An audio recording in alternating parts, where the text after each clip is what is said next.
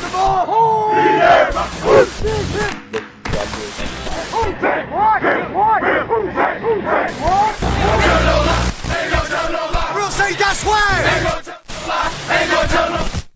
Snap, placement, kick by Hartley, and it is, it is good! It's good! It's good!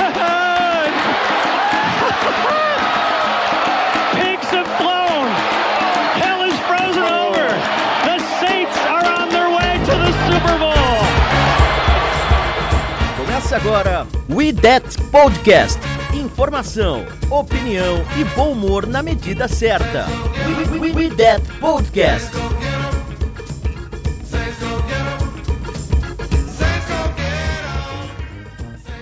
E aí, torcedores e torcedoras do New Orleans Saints, tudo bom? Prontos para mais um fim de semana de expectativas quase sempre são expectativas frustradas, né? Isso porque o Saints venceu o Panthers por 18 a 10 e com isso a gente ainda tem chance de classificação para os playoffs graças à nossa extraordinária defesa. Será que essa defesa também vai garantir a vitória contra o grande rival Atlanta Falcons? Nós estamos prontos para torcer para o Rams para odiá-los novamente em seguida? Quem vai responder essas e outras perguntas hoje é o Marcelo, o pai. E aí, pai, como é que você tá? Fala, Xará. Boa noite aí, boa noite, galera.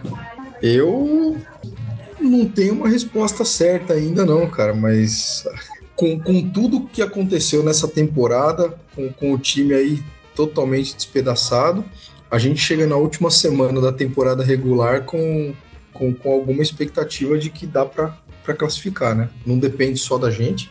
É, então, eu acho que é um jogo ganhável, podemos dizer assim, o próximo, né? E o Rams também não está totalmente garantido como campeão da, da divisão, o que, o que dá uma esperança aí um pouco maior ainda da, da, da gente passar e pegar o próprio, Rams, o próprio Rams na sequência, né? Vamos ver, vamos, vamos primeiro esmiuçar o que aconteceu no jogo ontem e depois a gente parte para o que pode vir a acontecer. É isso aí. E não só o pai vai, vai tentar responder essas perguntas, mas também o Maicon. Fala, Maicon, beleza? Opa, beleza, Xará, beleza, pai, beleza a todos. É, é, como eu digo, né, cara? Três anos atrás a gente estava numa final que veio o tal do fatídico jogo do no-call, com aquela falta não marcada. E três anos depois a gente agora depende de uma vitória deles e cai da nossa parte para chegar aos playoffs, para chegar aos playoffs e enfrentar um mesmo é, as voltas que o mundo dá é um, é um negócio impressionante, né, cara? Mas é, vamos, como, como o pai falou, vamos vamos, vamos primeiro é, falar bastante sobre como foi o jogo de ontem, que ao meu ver foi, foi muito mais dramático, não, não tão esperando tanto assim, teve muito drama.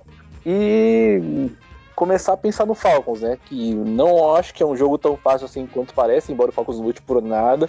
Mas esse mesmo Falcons foi aquele que ganhou da gente semanas atrás com fio de gol no final, né? Em um jogo que a gente também não jogou nada e teve que buscar no, no, fim, do, no fim da partida e depois ele tomou virada com um segundo para acabar o jogo.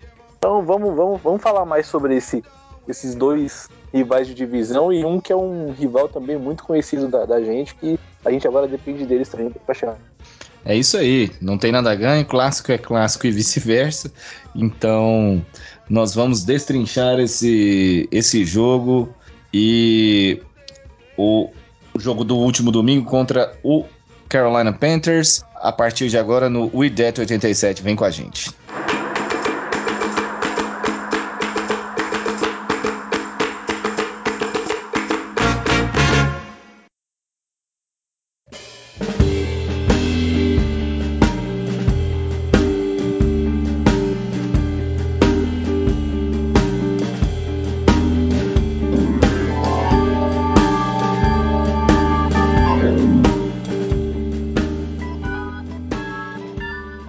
Bom, foram 69.170 torcedores lá no Caesar Superdome acompanhando essa vitória por 18 a 10.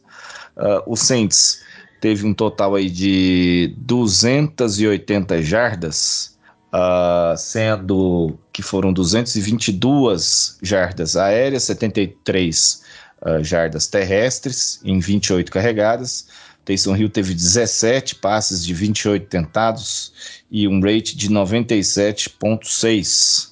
Uh, o Saints teve uma posse de bola praticamente igual à do, à do Panthers. Foi um jogo, como disse o, o Maicon, até mais dramático do que precisava, graças a esse ataque que é muito inoperante. Para se ter uma ideia, 5 de 13 tentativas de terceira descida. Uh, o Taysom Hill acabou sendo sacado duas vezes.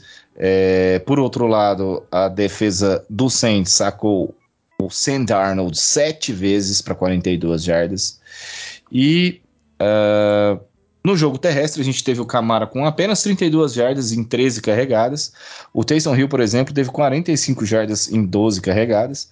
Uh, mas o Camara, por outro lado, compensou um pouco uh, com as jardas aéreas. Foram cinco recepções de seis passes para 68 jardas.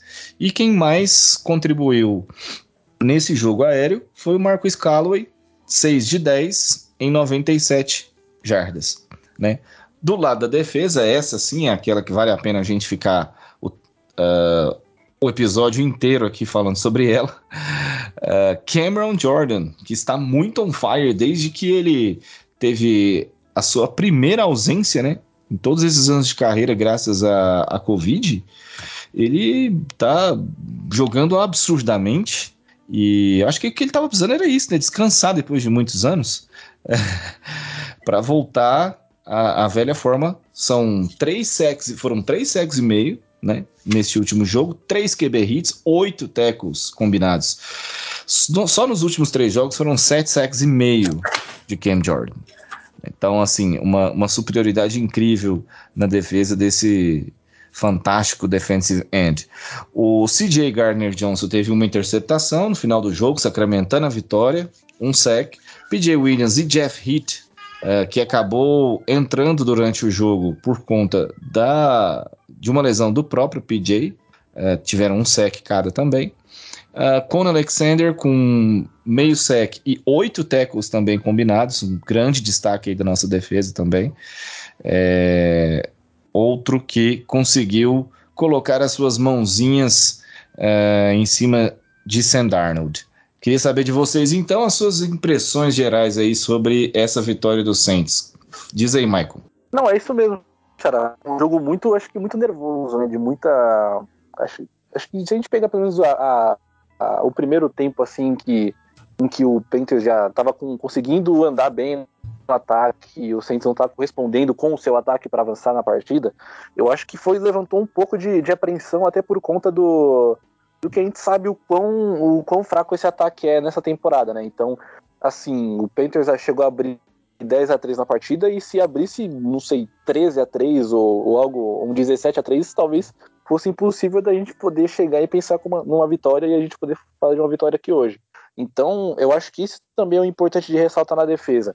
Teve um ponto legal que foi levantado, se não me, se não me falha, foi o, o Mike Triplett da ESPN, que ele, ele fez um levantamento de que o Saints, depois de ter cedido o touchdown pro, pro Panthers de, e ter aberto 10 a 3 no placar, o Saints só cedeu 48 jardas em 43 minutos que restaram na partida. Então, é, isso mostra como a defesa reagiu bem também às primeiras campanhas em que o time não teve, não, não conseguiu se adaptar bem ao ataque de Carolina, que, que andou bem nas duas primeiras posses. E isso também fez com que o ataque conseguisse de alguma forma entrar no jogo. Sofreu muito, acho que a linha ofensiva acho que é o principal destaque negativo que a gente tem para falar hoje, porque as lesões que, que foram empilhadas semana após semana com Armstead, McCoy, próprio Andrew Speed teve uma lesão grave, o Ryan Ramchek.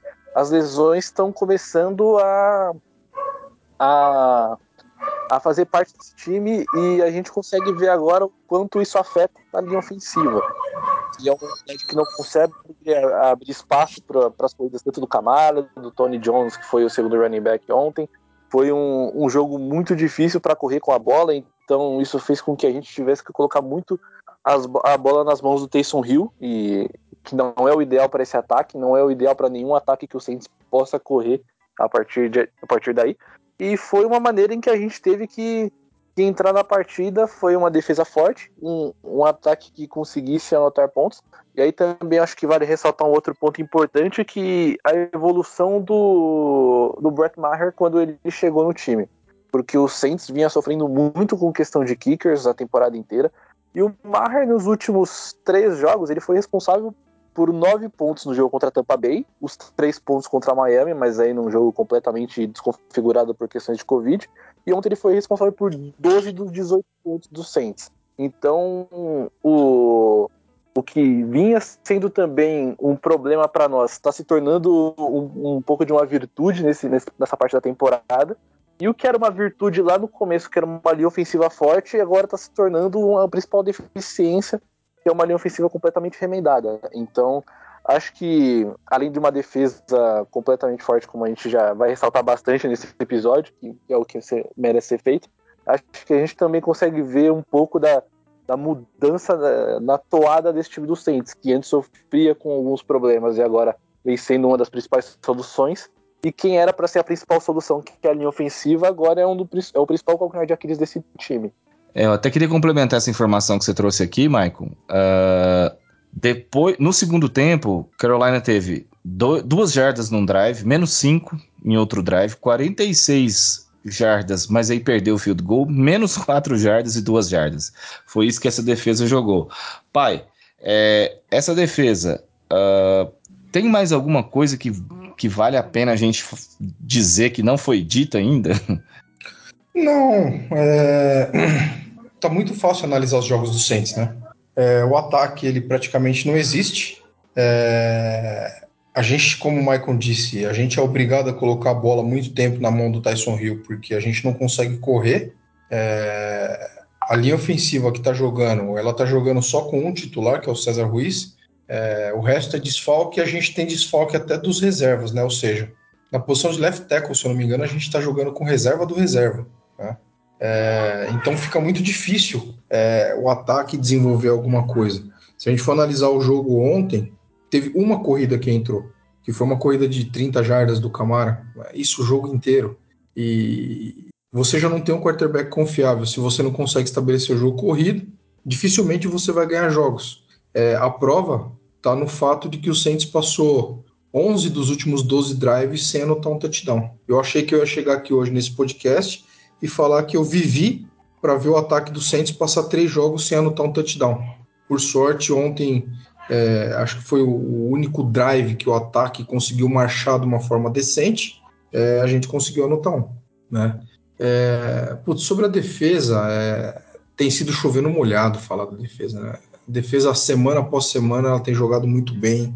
É, o, o Cam Jordan no nível altíssimo. É, a nossa secundária também jogando muita bola.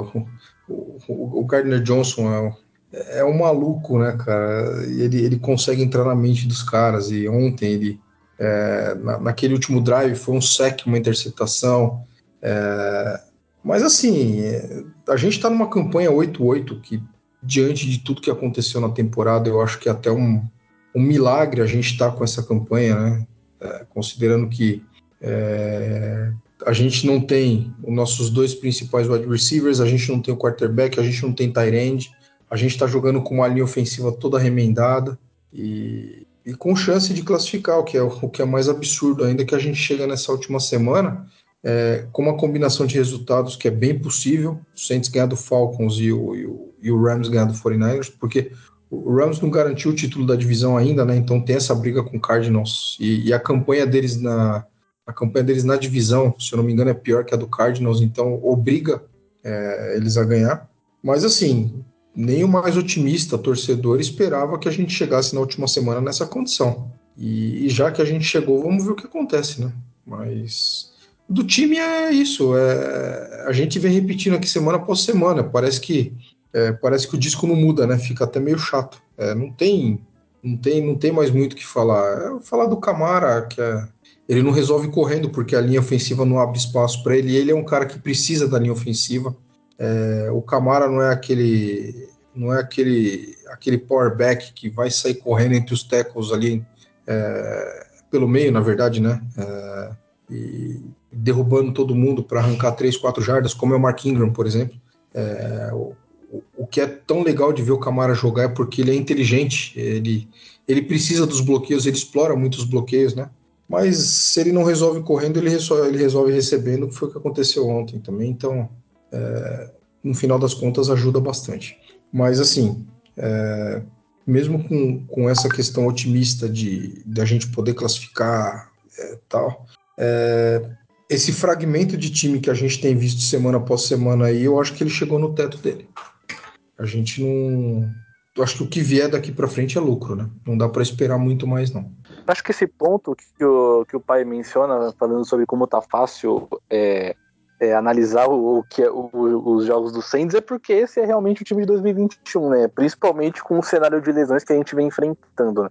A gente é um time hoje que é muito dependente do, que, do, do dia da defesa.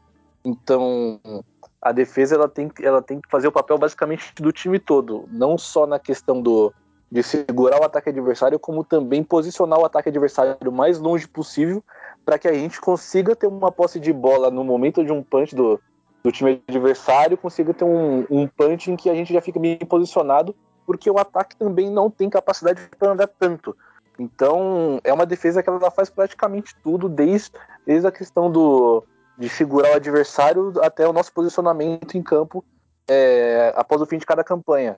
Então fica fácil analisar também, porque esse é um time que não oferece muito mais do que isso, né? É a defesa muito forte, um ataque muito fraco que, se der sorte, vai anotar 20 pontos no jogo.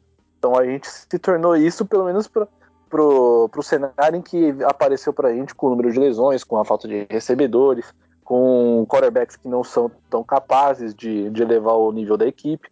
Então, é, acho que a facilidade da análise também passa muito pelo, pelo time que, que a gente tem nesse fim de temporada. Né? Pois é, e falando um pouco desse ataque, é, o Taysom Hill tá com um recorde aí de seis vitórias e duas derrotas como QB titular do Saints, né? É, contando os jogos do ano passado também, né? Uh, que, que você, vocês acham assim? A gente sabe, né, dos problemas dessa linha ofensiva, até Ontem a gente jogou com Will Clapp de center, porque o Eric McCoy foi para a lista da Covid. César Ruiz de right guard. Uh, quem jogou ali no como right tackle, tackle acho que foi o Throckmorton, né? Isso. Uh, o James Hurst fazendo ali o, o left guard e o Jordan Mills. Uh, o Hurst jogou de tackle, é isso? O Hurst foi tackle, não foi? Foi, é. E o Jordan Mills, né? Então, assim, é, como você disse... É, é um... foi, Jordan Mills, foram Jordan Mills e o, e o James, Hurst, James Hurst de tackle e o Chuck Morton foi left guard. E aí ah, o tá. foi center e o right guard o Cesar Ruiz, onde é a dele. Entendi. É isso mesmo. É, então, e, e assim, ou seja, uh, é, ver, ver isso, essa, essa linha ofensiva, assim, né, como o pai disse, reserva do reserva jogando, uh, a gente sabe que tem todo esse impacto, né, principalmente no jogo terrestre, mas vocês acham que o Taysom Hill uh, qual o percentual de responsabilidade dele dentro desse ataque, vendo esse, esse recorde aí é, tão positivo? O que eu quero dizer é o seguinte, já emendando uma pergunta na outra. É, se a gente tivesse com a L titular, onde que a gente poderia chegar com o Taysom Hill de quarterback? Eu acho que a gente tem na OL titular, que é uma das melhores, se não a melhor da liga, é, facilita muito o jogo corrido do próprio Taysom Hill que é o forte dele. O forte dele não é passar bola, o forte dele é correr, né? E assim, eu não. Eu posso até estar errado, mas eu não consigo colocar nada positivo na conta dele, sabe? É, ele, ele continua sendo um, um, um quarterback medíocre, é, a, a, despeito do recorde. É, é não vejo ele como cara para para a franquia, o cara que vai levar o time a lugar algum. É, eu acho que o teto dele é esse aí, é um, é um, é um rating de, de 96, aí, como foi ontem. É, honestamente, eu acho que todo, todo torcedor do Saints deve pensar a mesma coisa. Não, não, não dá para esperar nada de um time que tem o Tyson Hill under center. É difícil. Não, é, tem dificuldade para fazer leitura de defesas, é, ele é muito lento no release. É, acho que vale é, muito o que a gente comenta lá no grupo, né? E eu acho que o Igor tem uma boa, uma boa definição pro, pro Tyson Hill, né? O, o jogo do Tyson Hill, o dia do Tyson Hill é bom quando ele não faz merda. Então, é, eu honestamente não, não, não, vejo como não vejo como, como ele, ele, ele carregar o, o Saints para nada muito mais do que a gente está vendo hoje aí, mesmo com a, com a linha ofensiva é, titular voltando vai. E, e se a gente e se porventura a gente passar, que eu acho que é possível a gente passar, e a gente passando a gente vai enfrentar o próprio Rams, a gente vai precisar da linha ofensiva mais do que nunca. Né? É, contra o Rams a gente precisaria de umas duas linhas ofensivas, é, né, para poder uma, ter uma, alguma chance. Uma só para uma só para jogar contra o Donald. Né? É. ô, ô, ô, Maicon, você concorda também? Acha que tem é, alguma, alguma coisa a destacar aí como evolução? Principalmente a questão dele com o Camara. Parece que está melhorando um pouco esse entrosamento entre os dois. E aí? Não, primeiro relacionado à pergunta, Xará, é, eu pensei aqui alguns, minutos para tentar refletir em termos de porcentagem. Eu não consegui identificar uma porcentagem que seja razoável para para dar assim de, de crédito ao Taysom Hill. Nem, nem de zero e nem, obviamente, sem, obviamente não tem como. É, mas eu, eu consigo identificar que é um trabalho razoável. É, ofensivamente ele não tem nada. Ofensivamente ele não tem nada hoje, a não ser o Alvin Kamara. Ele, ele não tem linha ofensiva. O corpo de recebedores dele é muito fraco. Hum, tem um Marcus Calloway que é, teve ontem seis recepções para 97 jardas, mas também teve três drops que eram, foram absurdos. Uh, um Deontay Harris que ainda acho que falta um pouco ainda em termos de de ser um jogador um pouco mais polido, não é, não é ainda um pouco cru para a questão de recebedor, como retornador, é um excelente retornador.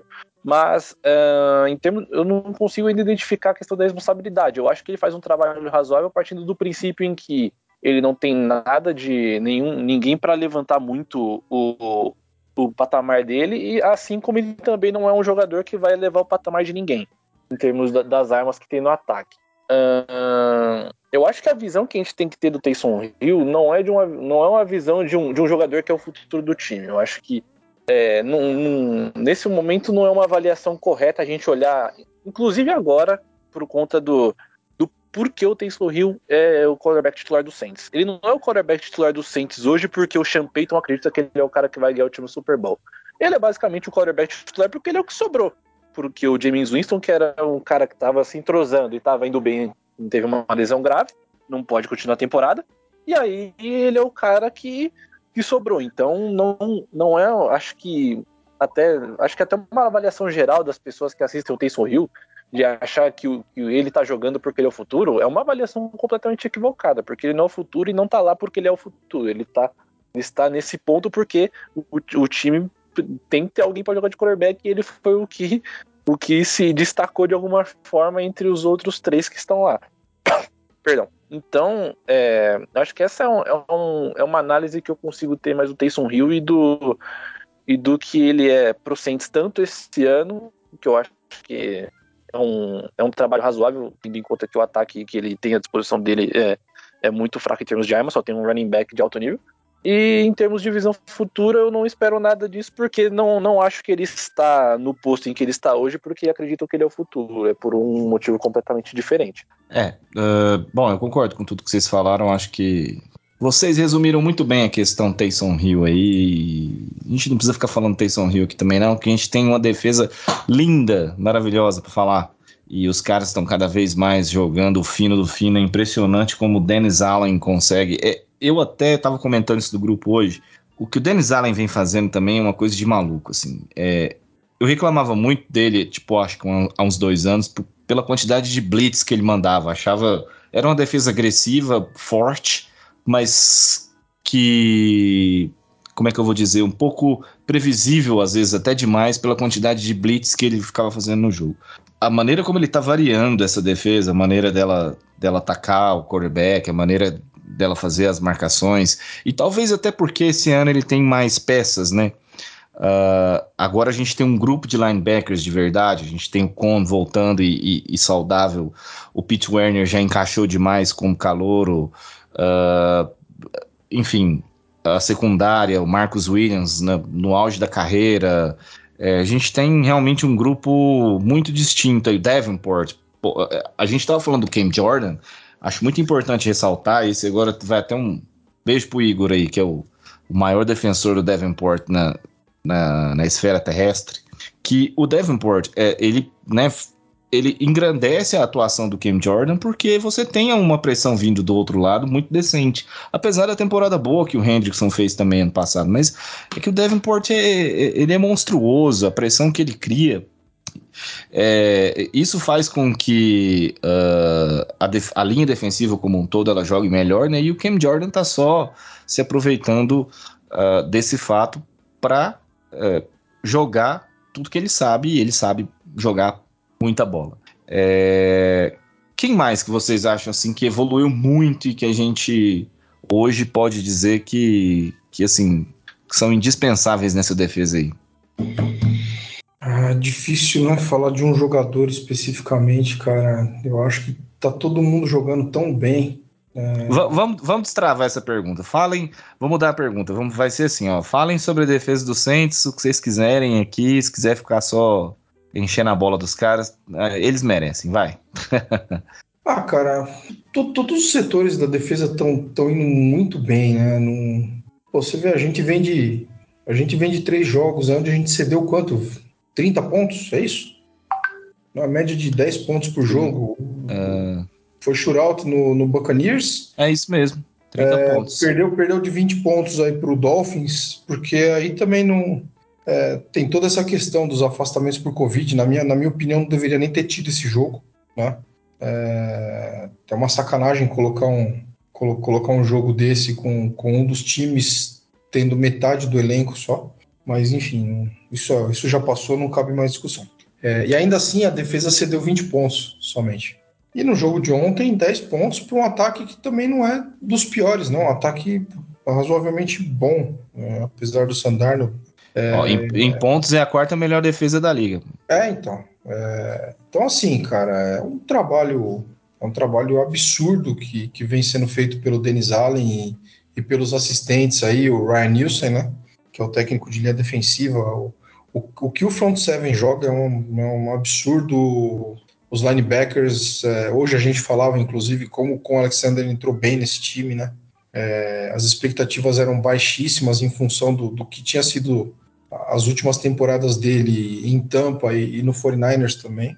É, cara, eu acho que quem ainda de vez em quando aparece um pouquinho fora de sintonia, mas também não dá para cobrar muito porque é um calor, é o, é o Adibo, né? É, mas de uma forma geral, porra, vai, se tiver que escolher um jogador aí, eu, eu, eu escolho o Gardner Johnson é, por questões psicológicas também, por afinidades psicológicas, vamos dizer assim. Mas a, a, defesa toda, a defesa toda, ela, ela, ela tá absurdamente bem. Ele, ele tweetou hoje que é, porque aparentemente os jogadores do Panthers foram fazer um huddle pré-jogo lá em cima da logo do Saints, né? E ele tweetou hoje, falou: Ah, é? Aí, ó, tá vendo? Foi fazer isso lá, ó. Da próxima vez a gente vai partir pra, pra violência. ele responde dentro de campo também, né, pai? Ele não responde só é, é, é, na provocação, na... ele responde jogando bola, cara. É, não adianta nada, né? Não adianta nada você provocar e não se garantir também, né? Então, e aí ele vai fazer raiva dos dois lados, né? Ele vai fazer raiva do adversário e quem tá torcendo a favor, né? É, então, o cara vai bem, o cara fala e se garante. Então, acabou. Para mim é suficiente. Vou, vou, trazer um nome aqui pro Maicon para saber o que, que ele acha. PJ Williams. Acho que é um nome mais controverso aí. É, você foi na mosca, eu ia nesse nome mesmo. Cara, o que eu tenho para falar do P.J. Williams, eu acho que para quem quem não se lembra, o P.J. Williams é um jogador do, no, que veio no draft, no primeiro draft que era foi o tal do rebuild do Saints que foi em 2015, que não sobrou muita gente, sobrou no fim das contas sobrou ele, P.J. Williams e o Andrew Speed. Era o draft para ser o, o que iria é, acertar as coisas é, a partir do, de um monte de dispensa, trocas, o Saints estava mudando tudo, inclusive o conceito do Jimmy Graham e tudo mais. E o PJ Williams, para quem lembra dos primeiros dois, três anos dele, ele é um desastre. Ele não, ele é um jogador muito lento para jogar na, nas laterais de corner. Hum, ele não tem leitura de nada, ele é muito queimado em marcação, então ele, ele é um jogador muito. É um jogador que acaba sendo muito explorado pelos ataques naquele início de carreira. E o que a gente pega de evolução de 2018, 19 para cá, do PJ Williams, é um negócio absurdo, cara. Primeiro em 2018, ele, ele já era. Ele seria a quarta, quinta opção de, de corner desse time. E ele vira, ele vira o, o níquel principal do Saints por conta da lesão do Patrick Robinson, que tinha chegado naquele ano, vindo do Eagles. Então ele, ele assume a questão de, de cornerback 3 e, e faz esse papel de, de forma razoável até bem.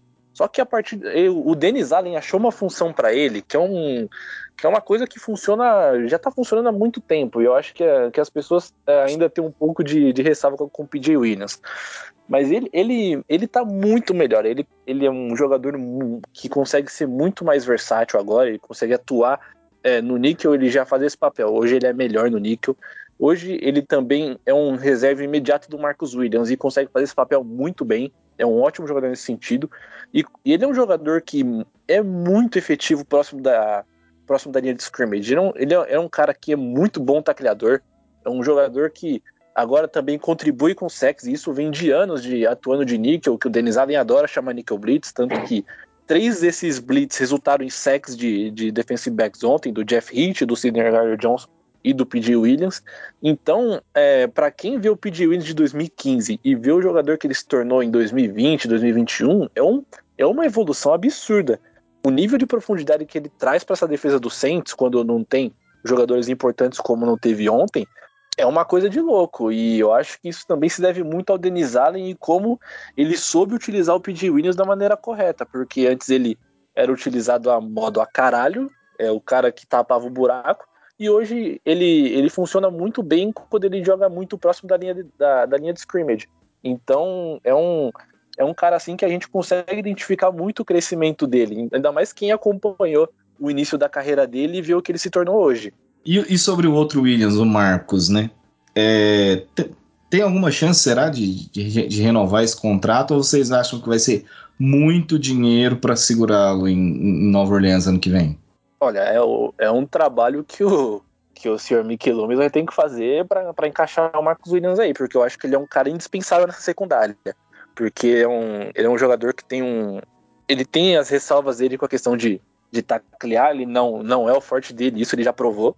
Uh, mas ele é um jogador que ele tem um. Ele consegue cobrir de uma sideline a outra com muita facilidade. Tem, tem, ele tem uma velocidade e uma visão de jogo para para leitura dos quarterbacks adversários, que é um, é um jogador que ele consegue cobrir muito bem toda aquela área funda do campo. E, e isso facilita o trabalho tanto do outro safety que joga com ele, que hoje é o Malcolm Jenkins, quanto dos corners. que você então, acha, pai? Você... Não, só Perdão, só pra Ah, perdão, é porque deu uma cortada. Tava tendo é, um barulho externo aqui, do barulho externo aqui, eu dei uma pausa.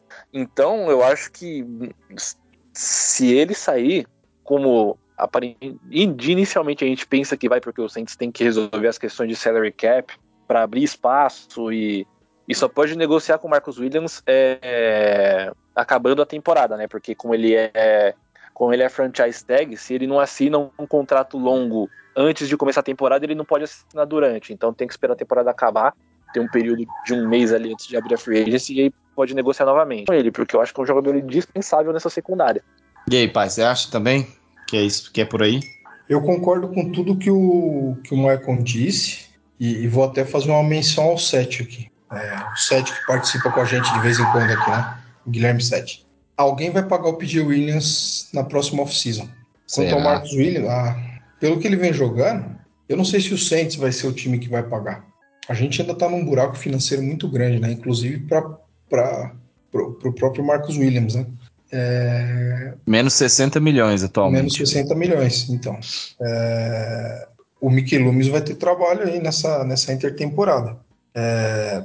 é difícil. Eu, eu gostaria que ficasse. Quem diria que eu ia falar que eu, eu, eu, eu esperaria que PJ Williams ficasse no time. Que a coisa tá tão redondinha, tá tão certa, né? Que quando a coisa tá desse jeito você não quer mexer, mas é, infelizmente foge do, do controle de nós aqui, torcedores, né? É, nosso amigo lá ganha muito bem para resolver esses problemas aí, então espero que ele resolva da melhor forma pro time, né? Mas eu concordo com tudo que o Michael colocou. É, sobre o PJ Williams, é, como eu falei, é só até estranho a gente falar bem assim dele, mas o que ele vem jogando nas duas últimas temporadas, parece que o, o Allen achou o lugar dele no time. E, e a importância do Marcus Williams nesse time, né? É, eu espero que a gente consiga continuar com os dois aí, mas é um desafio bem grande. É, as questões do cap, como a gente sabe, o Loomis e o Harley ali, eles sempre dão um jeitinho, mas a gente fica aí nessa situação, como a gente está esse ano com, por exemplo, em relação aos wide receivers, né? Uh, não conseguimos trazer ninguém na free agency, o draft, muitos dizem que uh, foi negligenciado, talvez tenha sido mesmo. Então, é, é, é, é, mas é impressionante o que o Saints ainda consegue fazer, né? Mesmo com todas essas, essas limitações, isso só mostra. A gente até estava falando isso aqui, eu e o Michael, antes de começar a gravação. Se tem uma coisa para a qual essa temporada serviu, né, essa temporada tão estranha serviu para o Saints, foi para mostrar o quanto a confiança nessa comissão técnica ainda é, é válida, tá? Porque, assim, é isso. Chegar com chance de playoffs. Uh, numa temporada em que se teve quatro quarterbacks diferentes. Uh, jogos aí em que a gente. Né, um jogo em, onde a gente teve arrasado por, pela questão da Covid. 20, 20 jogadores. Uh, as lesões, né? Perder o, o, Michael Thomas, que não jogou um, um, jogo sequer na temporada, o Will Lutz, uh, enfim, é, é, é para assim, para justamente para deixar essa confiança no Sean Payton, no Dennis Allen, né? Também, que está fazendo esse trabalho extraordinário aí, lá em cima, e com esperança de que, se a gente tiver um, algumas peças, né, na temporada que vem, esse time ele pode render muito mais, né? Até outra coisa, né, que a gente também comentou aqui é que provavelmente com o James Winston de titular a gente estaria tendo uma situação melhor essa temporada. Mas enfim, vamos falar um pouquinho desse confronto do próximo domingo. Ouça e compartilhe no YouTube, Spotify, iTunes e demais plataformas. Que foi alterado para 6h25 da tarde para bater com o horário do, do Niners e Rams, né? Já que os dois jogos são dependentes aí um do outro na questão da classificação, né? Para o Niners e para o Saints, no caso. Uh, Bom, a gente enfrenta o Atlanta aí depois de ter perdido na semana 9 por 27 a 25. Para quem não se lembra desse jogo, é, foi um jogo em que uh, no terceiro quarto nós estávamos perdendo de 24 a 6. E aí o Saints marcou 19 pontos no último quarto, virou o jogo, mas aí na tentativa de conversão de dois pontos é, falhou e já são, acho que, se eu não me engano, sete ou oito tentativas consecutivas em que o time simplesmente não consegue converter os dois pontos, e aí, por conta disso, o Falcons acabou, através de uma big play, né, na última jogada, é, um passe longo do Matt Ryan para o Corder Patterson, uma falha do Adibo, né, a gente até, o pai comentou sobre ele aí, e realmente é uma temporada de calor, vai ter seus, seus altos e baixos, sofremos um field goal, perdemos o jogo. Ou seja, foi um jogo muito equilibrado, mas que, a meu ver, também é, foi uma bela partida do Matt Ryan e da linha ofensiva de Atlanta que não cedeu às pressões e, e, no caso, o Matt Ryan sofreu apenas dois sacks o jogo todo. Acho que isso vai mudar um pouco, né? O Atlanta até que fez uma temporada mais decente, né? Esse ano, vamos dizer assim, mas também nada de muito espetacular. É, até porque eles têm uh, sete vitórias na temporada, mas com a exceção do Miami Dolphins e do próprio Saints, que tem campanhas 8-8, é, todos os outros times que o Falcons venceu são times de campanhas negativas. Então, o New York Giants, o New York Jets, o Jacksonville Jaguars, o Carolina Panthers e o Detroit Lions. Ou seja, né, é, não dá para exaltar muita coisa também nesse Falcons que vai chegar para esse último jogo sem ter nada para disputar. Porém, é, é, é, é, clássico de divisão, é, é, o maior rival, é a maior rivalidade da NFC South. E aí tem essa pimentinha aí pra gente jogar, sem falar que eles têm a chance de eliminar a gente, né, é, do, do, dos eu playoffs. Acho, eu acho que a grande motivação deles, no final das contas, é essa, né? É tirar o Saints dos playoffs. É o que restou para eles, né? Na verdade, eles, eles têm vivido dessa tentativa nos últimos anos, né? Desde que desde que eles estiveram no Super Bowl, eles nunca mais conseguiram nada, além de tentar atrapalhar a vida de alguém. É, é um time fraco, hum, tem problemas contra a corrida, eu espero que a gente consiga é, usar bastante isso durante o jogo. É, tem um menino bom na secundária lá, que é o, é o novato, né? Acho que é o AJ Terrell, se eu não me engano. E o Cordero Patterson, que, cara, eu sempre achei um jogador decente, né? Ele é um, ele é um meio que faz tudo ali no ataque, ele é running back, ele é wide receiver. Ele é o ele é o Ty Montgomery melhorado, né? É, falou que até se, se precisar jogar na secundária ele joga.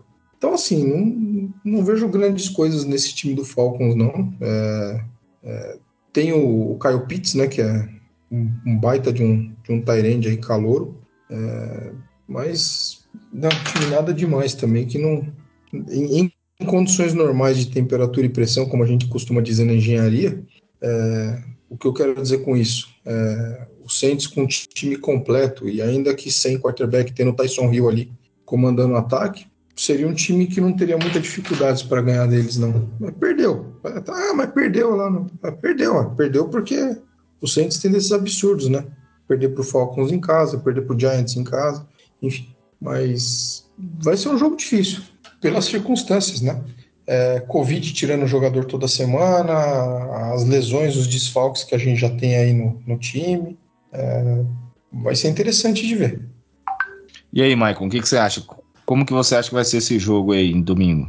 Olha, é, se tratando de, um, de uma situação de, de jogo de vida ou morte para o Saints, e ainda não pode nem significar tão, tão vida para a gente, porque a gente depende de um resultado em, outra, em outro jogo também para para conseguir classificação, eu espero um jogo bastante nervoso e nos mesmos moldes do que, do que a gente viu é, no último domingo contra o Panthers. Um jogo, um jogo de poucos pontos, porque é, é uma maneira de, de que o Saints tem que ganhar as partidas hoje, tem, tem que ceder pouco para o pouco que a gente anota valer alguma, de alguma coisa. Então, é, eu acho que o problema. Eu gostaria muito de acreditar que o Saints pudesse correr contra essa defesa do Falcons, mas eu não consigo acreditar nessa linha ofensiva que está hoje. Então, tem que ver quem consegue retornar. Se, o Eric McCoy provavelmente é um, é um retorno mais, mais, mais por, por Covid. E então já deve. Já deve a, a dupla de tecos é, é complicado falar. É, nos dias que antecedem ao jogo, ele estar bem. E, e, a lesão do Ramchek é uma lesão de, de um bastante tempo já, já tem muitas semanas que ele tá lesionado com essa, com essa, lesão no joelho, e ninguém sabe muito bem o que é, ele só tá afastado muito tempo. Então, hum, não, ainda não, não dá para saber muito em relação à linha ofensiva que a gente que a gente pode ter à disposição. Deve ter um retorno no mínimo, e num cenário muito positivo, ter, ter três retornos que, são, que seria fundamental. Uh, eu acho que o que a gente pode ter de esperança nesse jogo em, em comparação ao que a gente viu na, na partida anterior, que foi a derrota é, no Superdome, é que aquela, aquele pass rush ainda não estava tão afiado quanto esse de hoje está. O, o, a linha defensiva do Saints melhorou muito em relação à pressão é, na, comparado àquela partida.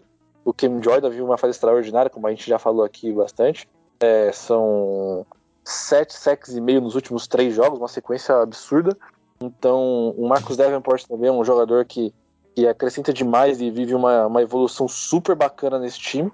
Uh, antes dessa sequência do Jordan, ele vinha sendo, na minha humilde opinião, o melhor pass rusher do time. Antes dessa sequência absurda que o Jordan trouxe.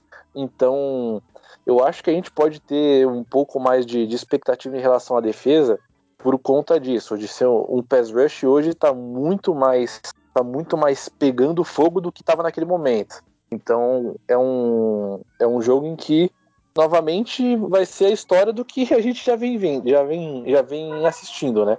É uma defesa forte que vai ter que segurar o ataque do Falcons. Uh, e o nosso ataque, por alguns milagres ali, vai ter que anotar os seus pontos. Então é basicamente isso. Só um outro ponto para dar um pouquinho mais de ânimo, né? Que o Ken Jordan vem numa sequência absurda, né? De, de 7 sacks e meio, como a gente já vem falando. E agora ele pega o Matt Ryan, que é o cara que ele mais sacou na, na carreira dele. Então, se a gente quer também um pouquinho de superstição com dados, né? Jordan pode fazer a festa nessa, nessa semana, né? Gostamos, gostamos dessas superstições com dados. É... Pois é, e do lado do Falcons, o que, que vocês acham que o Falcons vai ter que fazer para para querer atrapalhar a nossa vida, né? Eu acho que a missão do Falcons nesse jogo, ela. O ataque vai ter que começar bem rápido. Se o, se o ataque do Falcons conseguir abrir coisa de. de. de 13, 14 pontos de diferença no começo da partida e forçar o Saints a ter que deixar a bola na mão do Taysom Hill e aí ele tem que correr atrás do placar, a, a, aí a situação fica muito complicada pra gente. Então, o jogo do Falcons vai ser pegar um pouco do ímpeto que o Panthers teve no início dessa partida de, de domingo, que o Panthers conseguiu abrir 10 pontos em duas postas. E então é, é uma partida muito, muito que, que a defesa e como a defesa do Saints vai entrar em campo que vai ditar como que a gente também vai trabalhar no ataque. Se o Falcons conseguir abrir muito no começo, aí a gente vai ter que correr atrás, aí fica muito complicado pra gente. Eu acho que essa é a chave para eles, basicamente. E para nós é manter o jogo próximo e, e um ataque que consiga correr com a bola. É, não, não tem muito para onde escapar. Se, se, se a gente começar a colocar o jogo na, nas mãos do Taysom Hill toda a partida, vai, vai dar problema, cara. Não tem, não tem outra coisa pra gente dizer. É isso mesmo, pai? O que, que você acha? É isso aí. Manter o ataque em campo, estabelecer jogo corrido, deixar o máximo possível o ataque deles fora de campo, para preservar nossa defesa também, não deixar abrir. Porque o Saints, hoje o ataque do Saints é isso, cara. É ataque de, de no máximo, no máximo 20 pontos por jogo. Não dá para esperar muito mais do que isso, não. É, então o segredo tá aí. É, comandar o relógio, o ataque ficar em campo, estabelecer jogo terrestre e não deixar, não deixar os caras abrirem no placar. Se a gente conseguir fazer tudo isso, eu acho que a gente tem boas chances de ganhar. É, eu, eu, eu diria até mais. Eu acho que o, o Falcons ainda vai tentar explorar bastante assim as big plays, né? Porque é uma forma justamente de fazer isso que o Maicon falou, de tentar abrir uma, uma vantagem boa no jogo para tentar, uh, consequentemente, uh, ter o controle da partida né? principalmente explorando talvez esse matchup que funcionou muito bem na primeira partida, que foi o Patterson ali em cima do Adibo. Uh, e a, a, a, linha ofensiva deles tentar parar um pouco essa linha defensiva que, como vocês disseram, tá numa sequência realmente brutal, né? Mas eu acredito que é, essas pressões vão, vão entrar e, e vai complicar o jogo para eles. E a, a defesa contra o jogo terrestre do Atlanta Falcons ela consegue ser simplesmente uma das piores da liga. Então isso muito provavelmente vai ajudar o Saints a resolver um pouco desse problema de corridas né, que a gente vem tendo nos últimos jogos, principalmente se a gente de repente tem um retorno do Armstead. O Armstead deu uma declaração dizendo que provavelmente ele vai ter que fazer uma cirurgia depois da, da temporada Aliás, ele vai ter que fazer uma cirurgia, mas ele quer adiar essa cirurgia para depois da temporada, porque ele quer ajudar o time, né? Então, uh, ele uh, deve estar tá ali naquela questão semana a semana, né? Ver se dá para jogar, se dá, vai, se não dá. Então, de repente, a gente pode contar com esse retorno dele, né? Não, não sabemos se ele vai estar 100%, se vai ser um, um, um grande acréscimo, mas enfim. É, então essa linha ofensiva um pouco mais reforçada, com o retorno do McCoy com certeza, né, já que ele foi afastado da última partida por conta do protocolo da Covid, uh, a gente talvez tenha uma chance de correr melhor com essa bola. O Ingram também volta, tá? O Ingram também foi afastado por conta da Covid e volta. Então nós temos aí o Camaro o Ingram e o McCoy de volta nesse ataque. É, e a defesa contra o jogo terrestre do Falcons ela é a, a, a 26 em tentativas e em jardas. Ou seja, uma das cinco piores aí da liga. É, e a gente vai ter tudo para poder explorar isso muito bem. E a nossa defesa jogando bem, não deixando esses pontos, eu acho que é, o Falcons abriu uma vantagem muito grande em pontos. A gente consegue sim, concordo com vocês aí, vencer esse jogo sem grandes. Mas como eu disse no começo do episódio, clássico é clássico e vice-versa. Vamos de palpite, então. E aí, pai, quando você acha que vai ficar esse jogo aí? Rapaz, tá difícil palpitar nos jogos do Saints ultimamente, né? Eu vou de 17 a 13. E você, Michael? Olha, eu vou ser mais. Eu vou, vou ser pão duro, hein? Vai ser 13 a 6. A gente não vai ceder nenhum TD de novo. Vai ser dois fios de gol só. 13 a 6 pro Saints. Muito bom. Pô, eu, eu já acho que a gente vai conseguir um ritmo bom no começo do jogo e aí o Falcons já não vai ter nada para disputar mesmo, já vão. E nós vamos ali meter um 24 a, a 10, eu acho. Rapidinho, já que a gente tem um outro jogo aí para torcer, né? É... Rams e Niners. Rams vence, Michael? Rams vence, vence. 31 a 20. Gostei, deu até o palpite aí. palpite do nosso carneiro. Nosso é. carneiro. e aí, pai? Vence o Rams? Eu acho que sim. Não vou dar palpite, não, mas eu acho que vence sim. O legal é que a gente vai estar tá torcendo para eles para depois jogar contra eles, né? Caso a gente faça a nossa parte também. Mas eu acho que é isso. É, é muito mais time que o 49ers, né? Embora o 49ers tenha um time bem ajustadinho, não é um time ruim, mas é... o Rams é muito melhor. Então eu acho que dá o Rams sim. Eu acho que vai pesar muito, apesar do Garoppolo não ser lá essas coisas, mas se ele não jogar, vai pesar muito a inexperiência do Trey Lance nesse tipo de partida. Acho que o Rams vai acabar ganhando também. Vai ser um jogo, mas vai ser um jogo bem interessante, assim. Infelizmente no mesmo horário que o nosso, por conta dessa questão. Mas é aquele jogo da gente deixar uma tela ali e outra aqui acompanhando o Saints ao mesmo tempo. Exato. Bom, galera, é isso aí, mais um episódio. Esse que deve ser aí um dos últimos da temporada, se não talvez, né? O último não, porque a gente sempre faz um recap, mas é, se o Saints não se classificar, o último da temporada regular. Tomara que não, tomara que a gente tenha mais um episódiozinho aí de, de muita loucura e caos com esse time nos playoffs. Pai, brigadão mais uma vez por estar aí com a gente, é sempre uma honra tê-lo aqui conosco. Eu que agradeço, mais uma vez aí, valeu, Tamo junto, galera. Maicon, valeu demais, cara. Um abraço. Valeu, abraço, pai. Abraço, Xará. Uh, vamos aí, né? Mais uma semaninha agora de para arrancar os cabelos assistindo esse time aí. Mas vai dar certo agora. Vamos pra cima. É isso aí. Você que está nos ouvindo aí, nos sigam nas redes sociais. No Instagram nós somos o arroba Mundo Rudete. No Twitter, Saints Brasil 09. E no Facebook, Saints Brasil, você vai lá na busca e é o primeiro resultado que aparece. Além disso, nós temos o nosso blog, mundorudete.wordpress.com, tá certo? Bom, então ficamos por aqui. Valeu, galera. Um grande abraço a todos. Rudete!